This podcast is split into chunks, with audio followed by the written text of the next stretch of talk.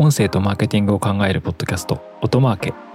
この番組では音声を活用したマーケティングや音声配信音声に近い領域の広告やアドテクコンテンツについてお話ししていきます。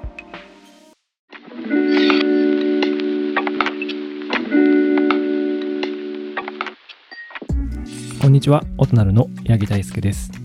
え今回も前回に引き続き杉薬局様の音声広告事例について話していきたいと思いますえ今回も前回に引き続きオドナルの柴田さんそして高須さんに登場いただきますということでよろしくお願いしますよろしくお願いします。はい、えっと前回は杉薬局さんのあの Spotify に音声広告を出稿した事例の話の、まあ、概要とあと今回ダイナミッククリエイティブっていう手法を使ったのでその概要なんかを話してきたという感じです。で、まあ、杉薬局さんたくさん店舗があるその店舗に対しての、えーエリアターゲティングみたいなことをやったっていう感じなんですけどそうですねこれ店舗1500店舗とかあるんですね全国で。はい。私、神奈川県に、うんあの新卒の時営業してたんですよ。なんで結構杉薬局さん行った覚えではあって、うんうん。神奈川県でその、ね、営業車で車で営業して、あの菓子パン買ってお昼に食べるみたいな 思い出があります。え柴田さん、なんかあります？杉薬局の思い出。僕はなんか、あの、ワーケーションで金沢とか大阪行った時に、はい、ワーケーションで？えっとはい、はい行った時に、あの、街中の石川の、あの、金沢周辺のドラッグストアはもう本当杉薬局さん乱立しまくってて、なるほど。こんなに、あの、シェア取ってんだみたいな イメージありましまあ、僕も神奈川もたまたまかもしれないですけどね、そのエリアだけだったのかもしれないんですけど、た。はい。あれですね、本社が愛知ですもんね。そうですね。愛知にも店舗数で言えば圧倒的に集まってるみたいですね。なるほど。だから東海圏とかが強いってはいいう東海圏感じなんですかね。うん。はい。で、今回、実はその話も関係してくるのは、こうブランディングをするために、あの他の、えー薬局チェーンさんとのブランディングっていうか認知ですね。ブランド認知の性能比較を実は定量的に行っているえー事例でもあるという感じですね。はい。はい。で前回やったことの概要はあの話してきたんですけど、まあ、具体的には、えー杉薬局の店舗のある、えー店舗の位置情報を使ってその証券エリアに広告を配信したのと、うんあとダイナミッククリエイティブという手法で CM がこう変化する。例えば朝だったらおはよう、夜だったらこんばんは。これ多分人によっても変えてますよね。10代だったら日焼け止めとか、何を訴求するのかも変えるみたいな手法をやっているっていう案件です。で、この内容も少し深掘りしていきたいなと思っています。Audio and Marketing 音マーケはい。まあ、位置情報はまず証券データを、証券データっていうか距離ですね。店舗からの距離を使ったってことでうん合ってますか、合ってます。その杉薬局さんの証券にたどり着くのが何キロ圏内とかだから、はいそ。このにいるこうリスナーにだけ配信するっていう手法ですね。あとはもう一つダイナミッククリエイティブの方はこうどういう情報で出し分けた感じですか？一応あの時間帯ですね。まあ朝、昼、夜みたいな感じと、えー年代と気温、あとは、えー都道府県によって投げかける、えー最初のワードを変えたりですとか、例えば、えー東京だったら東京都の皆様とか。あ、なるほど。はい。一言目が東京都の皆さんそうです、方言とかで喋るわけじゃないですよね。えっと、方言は、方言最初、案の中に 案の中に入れてあそうなんで、でも方言ってあれですもんね。なんか地元の人からしたらはい。別に真新しくないのかもしれないですよね。わかんないですけど。まあそうですね。逆に言うとそうですね。確かかに。よく全然違う話なんですけど、うんなんか地方のキャンペーンとかやるときに、はい東京の人が考えたキャンペーンは、うん。すぐに方言とか使いたがるから寒いって四国の人に言われたことがあるって。まあ、なので、まあ、今回は全然方言はないんですけど、クリエイティブの案としては出ましたよね。案としてはありました。冒頭の呼びかけが違う感じですよね。だから、東京都の皆さんとか、大阪の皆さんみたいな。最後の呼びかけですね。あ、違うのは。順番がはいあるんですね。だからね。最初は何が、なんて言うんですか？最初が、おはようございますとか、こんにちは挨とか、拶から始まる。挨拶から始まって、最後の呼びかけが、えーっと、えー東京都にいたら、東京都内お近くの杉薬あ局へ。なるほど。うんそういう感じなんですねす。だから、コールトゥアクションって言われるような、うんうん。アクションをあの具体的に促す言葉がお近くの、あの、ほにゃらら県内お近くのっていう感じで終わるっていうその通りで。す。で、それは県ごとに出し分けていたと。はい。何件ぐらい作ったんでしたっけ？都道府県数。20件？20件ぐらいですあでも収録で慣れた全部の県じゃなかったんだ。部分的にそうですね。。配信する県ののみの20パターンぐらいを部品として取り分けてる感じですね。部品として全部取り分けました。はい。で、システム上で、その DCO のできる、はい。配信出し分けのできるツール、テクノロジーを使って実現してるっていう。はい。はい。先ほど年代と気温って言ってたんですけど、それはどういう出し分けになるわけですか？年代に関しては、例えば、まあ、若年層を20代から30代、40代から50代とかっていう形に分けて、例えば40代から50代だったら、えー、まあ、日用品だったり健康食品をお勧めしたりとか、はい。まあ、10代だったら、比較的、あの、相性が良さそうな日焼け止めだったりとか、はいはいアイスだったりとかっていうのを、あの、出した感じですね。年代と気温で掛け合わせて配信してたっていうイメージですあ、ね。なるほど。10代の人が気温30度の時に聞くクリエイティブはアイスと日焼け止め。ちなみに夏ですからね。これ配信したの7月、8月だから、めっちゃ暑かったら、あ、日焼け、なんかこう、ね、日焼け止め対策しなきゃとか、あっちからアイス食うかみたいなはい。体験に合うように出してるっていう。はい。その通りです。年代ごとにも出し分けてるんですもんね。まあ若い子たちは確かにそういう外見を気にしたりとか、あと、まあちょっとこう、おやつ的なものだったりするっていう感じで。まあ、4、50代とかだとどんなものを訴求したんですか、日用品であったりとか、まあ、生活消費財とかですかね。うん。そうですね。うん。あとこれキャンペーンで訴求してたって言ったから、今なら安いよとかそういう感じだったんですよね、きっとね。安いよっていうよりかは、はい。アニメとのコラボで、えっ、と、これを買うって、えっ、と、こういう商品が応募するともらえるから、これを買って応募しようっていうような訴求でした。その人に合いそうなものにすることで、こう体験的なうん気持ちよさというか、違和感のなさを作るみたいなはい、そうで感じだったっす。ていうことですね。まあまとめると、年代とエリアと、あ、県別か。県と、あと時間帯と気温で、クリエイティブを3パート、3部品に分けた感じですね。おはようございますって挨拶、そしてほにゃららほにゃららを買って応募しようっていう商品の訴求、そして3段階目が、えー都内お近くの杉薬局へとか、えー静岡県内お近くの杉薬局へっていうことを言うっていううん。感じの、えー CM をテクノロジーでこうか可変させて出し分けてたっていう感じですね。非常にこう会話的なコミュニケーションになるわけですね、うんその人向けのっていう。この事例は結構効果検証も明確にやってたなっていうのは、うん。あの見てて思うんですよ。で、どんな効果検証をやったかとかって教えてもらっていいですか？効果検証に関しては、まず、まあ、クリック率だったりとか、えー来店率だったりとか、あとはベランド認知のそのリフト調査を行って、えー使ってみたい、行ってみたいみたいなところの、えーリフトっていうのを見た感じになります。利用移行ってやつですね。そうですね。利用移行。利用移行っていうのは、利用したい意識の利用移行ですね。はい。で、それどういう結果が出ましたか？と利用移行に関しては、こちらプレスリリースにも、えー調査結果として出しているんですが、他のドラッグチェーンさん、チェーン店舗さんと比べて、えー杉薬局を使ってみたいっていう利用移行が1.6倍、まあ、60%上昇したっていう結果になりました。うんうん。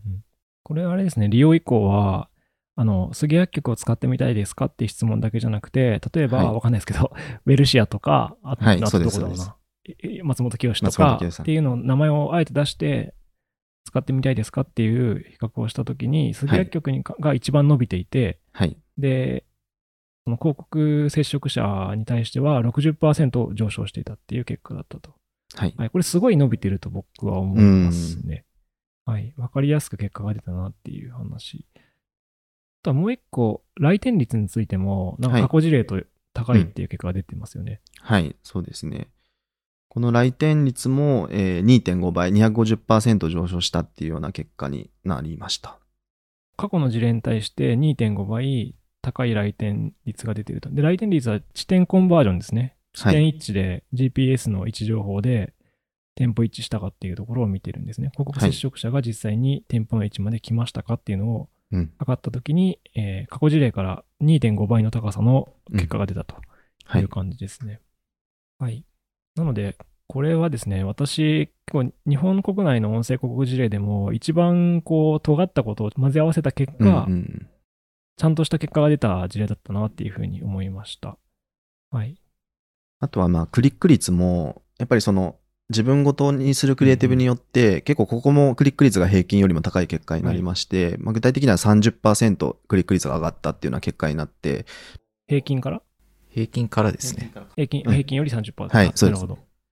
結構他の案件も見てますけど、これだけクリック率が上がったりとかっていうのは、なかなかあのクリエイティブを変えたりしても、そんなに顕著に出なかったりもするので、まあここは結構如実に結果に出たなっていうのは思いました。なるほど。ちなみにクリック率っていうのは、あの、音声広告を流したときに、まあ、Spotify 音声広告の場合って、一緒にバナーも出てくるんですよね。手元に。で、なんだこれと思ってクリックすするとか、なんか気になるなと思ってクリックするみたいなことがうん。あって、まあ、それで効果測れるんですけど、そのスコアが30%高かったという感じですね。はい。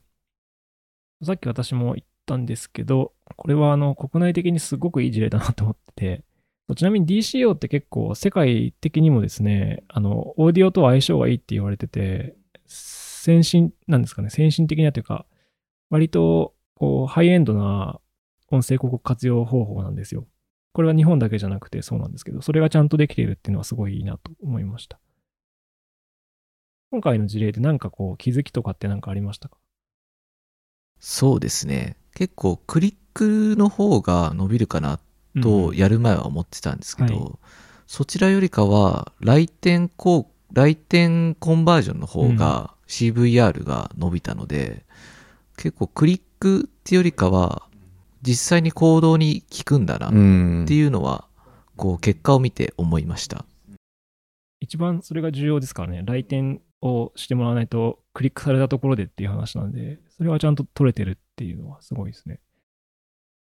あとは、そうですね。結構、まあ、今回の施策、まあ、DCO に限らずかもしれないんですが、結構フリークエンシー、まあうんう、ん一人のユーザーに対して広告を何回当てるかってはいいうことが結構こう利用意向であったりとか、例えば CVR であったりとか、そういったところにも結構大きく影響してるのかなっていうふうには今回の、えっ、と、配信を経て思いました。っていうところではありました。それってどういうことですか？あの、フリークエンシーっていうのは一人に何回広告がせ当たったのかって話だと思うんですけど、はい。それ高い、たくさん当たった方がやっぱりん人が動くっていう話。そうですね。結構今回の配信で証券ごとにこう、音声広告を当てていくっていう形だったんですが、その証券ごとの、えっと、フリークエンシーっていうのが、はい。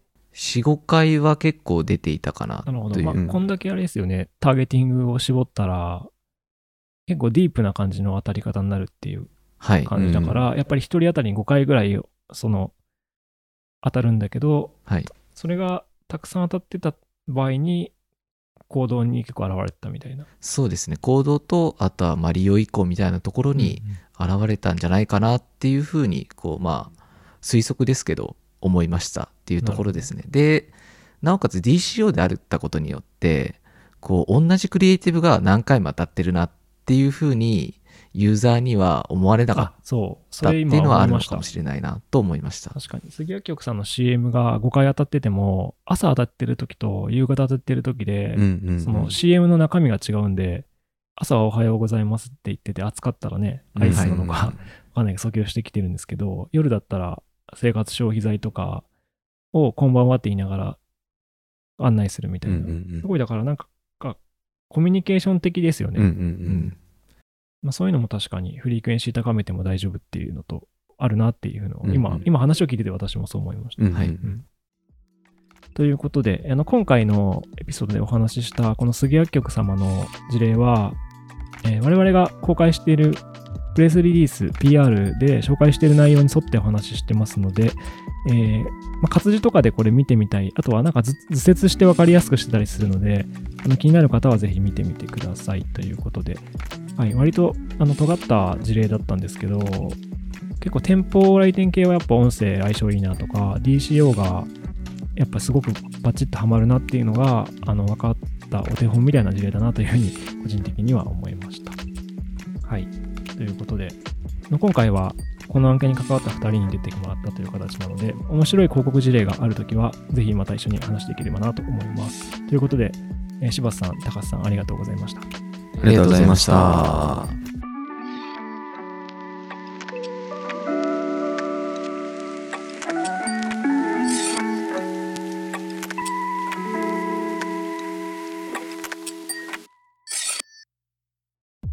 音声とマーケティングを考えるポッドキャスト、音マーケ。Apple Podcast や Spotify など、ポッドキャストのプラットフォームのフォローボタンを押して、ぜひ購読をしてみてください。定期的に有益な情報をお伝えできると思います。